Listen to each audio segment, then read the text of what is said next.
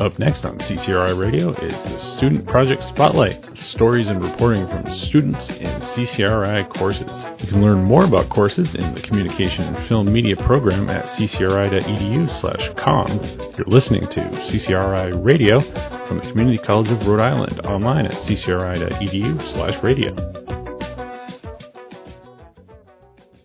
The twenty twenty-one spring semester is almost over here at C C R I, and summer is just around the corner. The finish line is so close, and finals are coming up soon, so it's time to start figuring out what your study plan is. David Broccoli spoke with C C R I tutor Rachel Everett in this report for C C R I Radio. Hi, this is David Broccoli for C C R I Radio. I interviewed Rachel Everett this week, who is a student tutor here at C C R I. She's majoring in general studies with a focus in sports psychology and athletic training. To start off the interview, I asked her how early on you should start studying. I think that it should only be in absolute emergencies that you should start studying the day of a test, because honestly, it does not give that much prep time, um, and it does not give your brain a chance to really understand material and be able to recall that material. Yep. I don't know that you have to, just from personal experience, um, starting to study like a week and a half beforehand, it's it's good if you can do it, but it's not absolutely necessary. Um, I like to start studying four to five days beforehand, mm-hmm. um, just reviewing the material. I'll read through it, and then I will take some notes, and I will look through my notes and just make sure they match up with the textbook or the lectures or the material, um, and then kind of go over not only the concepts that I don't really understand, but the concepts that I do understand, just to make sure that they're still um, in my um, memory, that I can still comprehend them and I can still explain them to someone if I needed to. Yeah. All right.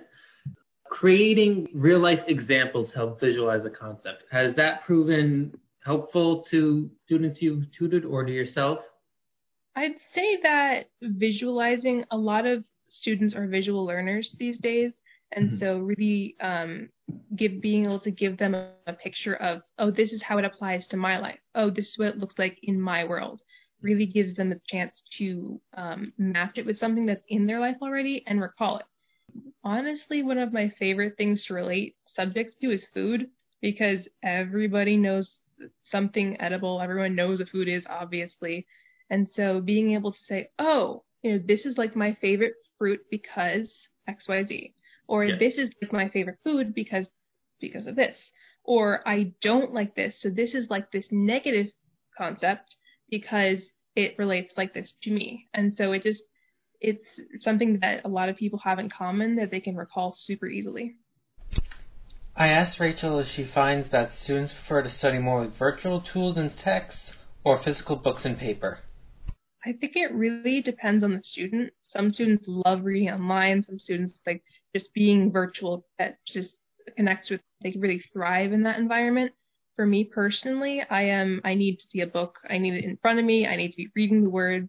Um, because I get distracted really easily. And so mm-hmm. when I'm at, on a computer, I'm like, oh, a notification, or, oh, something's there. Oh, I forgot to do this. Whereas when I'm reading a book, I'm really present in what I'm doing, and I'm really able to involve myself in what I'm reading.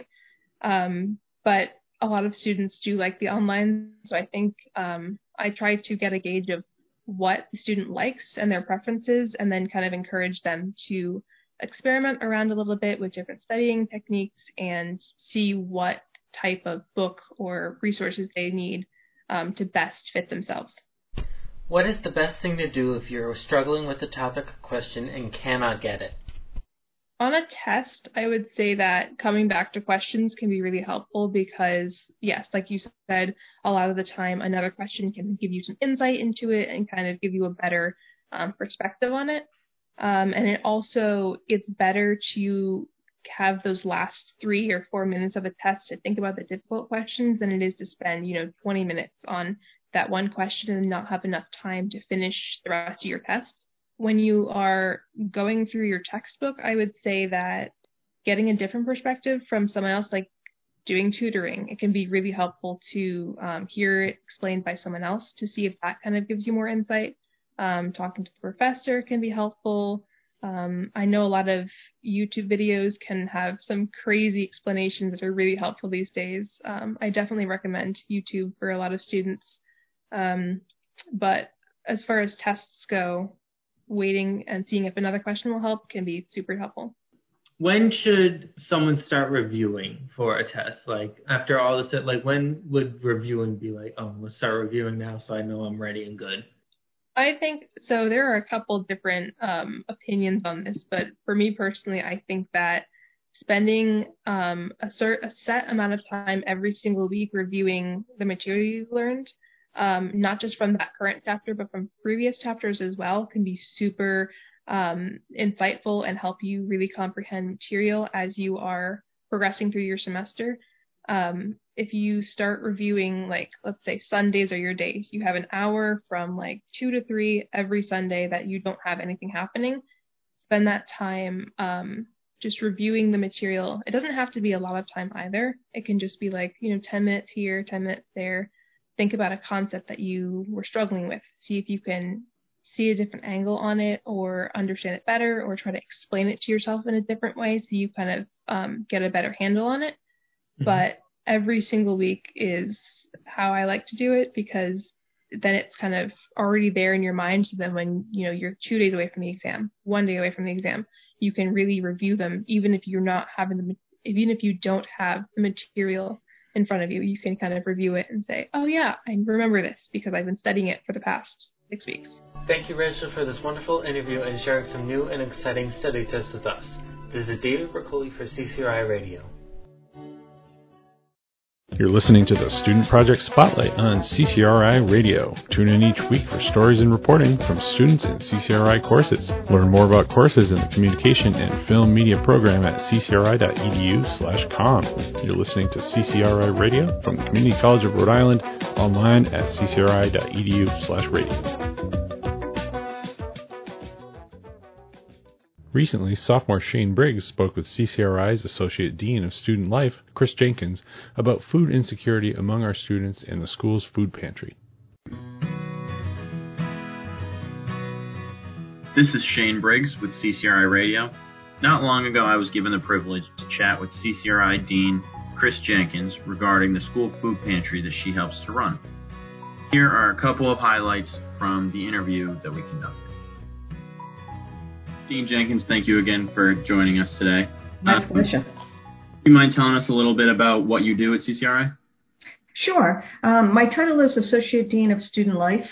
So I work with student government, the various student groups on campus, including um, C C R I Radio.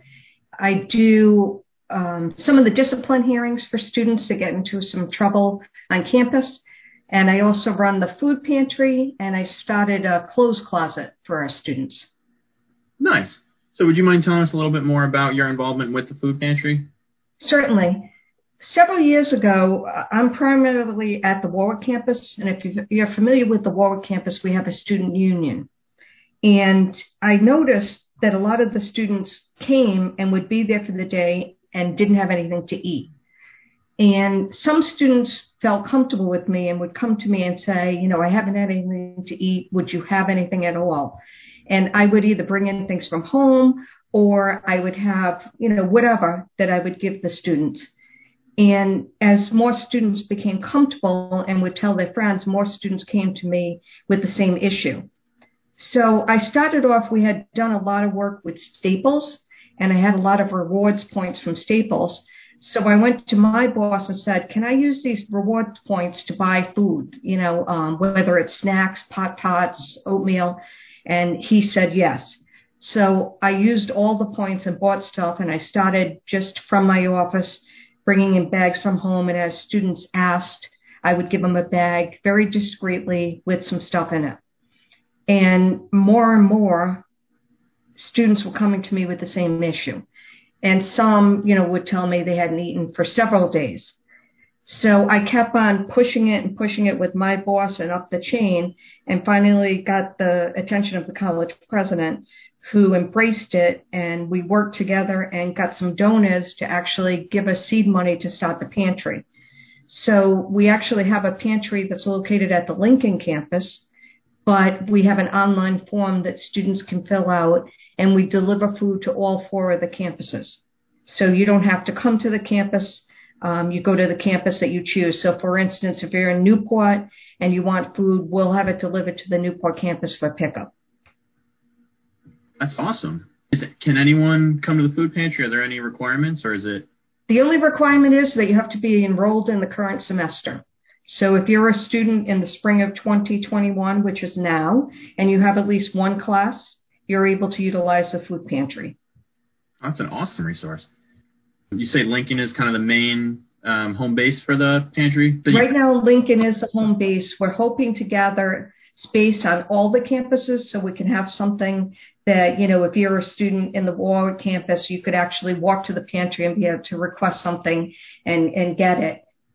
Right now, we don't have that. So what I do is I work with several people in, in different offices. And what we did last year is I gave all of them packets of oatmeal, Pop-Tarts, granola bars. So if, you know, if you were a student and you had an appointment in, let's say, advising, and you mentioned to your counselor that, you know, you were starving and you've had nothing to eat, they could discreetly give you, you know, what you chose from that and then help you fill out a request for assistance through the uh, food pantry. All right. So how long does it take about after making an appointment to receive a pickup? Okay. If you do it online, so for instance, let's say today's Tuesday, you put mm-hmm. it in today and you want delivery at the Providence campus, you're a Providence campus student. Thursday, we would set a time for you to pick it up uh, at the Providence campus. We, you know, obviously we have a little bit less staff right now because of the pandemic, but um, there's a nineteen hour pers- a week person that's helping me do it, and she's doing most of the deliveries, but we work together. So if she can't get to a particular campus, or if she, you know, may have a particular day off, then I'll cover that and then I'll make the deliveries as well. So we try to do the best. And if I have a student contact me and they're really dire, we'll, we'll change whatever schedule we need to make sure we get the food in their hands. Yeah. So it sounds like you guys are really flexible and really available to whatever students' needs may be. Is it a little frustrating to see a resource like this kind of go underutilized? It's very frustrating because I know there's so many people out there that need it. And I wish I could find a reason why they're not utilizing it. And we work so hard to bring this service to our students. We'd really like them to be able to utilize it and maybe tell their friends that this is something that really helped me and it might help you. But is there any kind of closing remarks that you wanted to leave with? Any final thoughts that you wanted to put out there? That we're here to help. We're a community and we're really trying to work with our community. And we have awesome faculty, staff, student workers, community that's helping us do this. And if we can all work together and, and really get the word out, maybe we're going to help those students and help them succeed and continue in school, because this is one less worry they'd have to have. Actually, one last question. So where, again, did you say students were able to apply for this? On, on the C C R I website, if you go to Student Life, and from Student Life, um, on the top of the page, you can go directly to, there's a link for the food pantry. So it, you, you can either type food pantry into the search bar, or you can go into Student Life where it says, you know, clubs and organizations. There's a, there's a link for the food pantry. And it tells everything about the, you know, time we're open. And there's an actual request form that's submitted electronically. Awesome.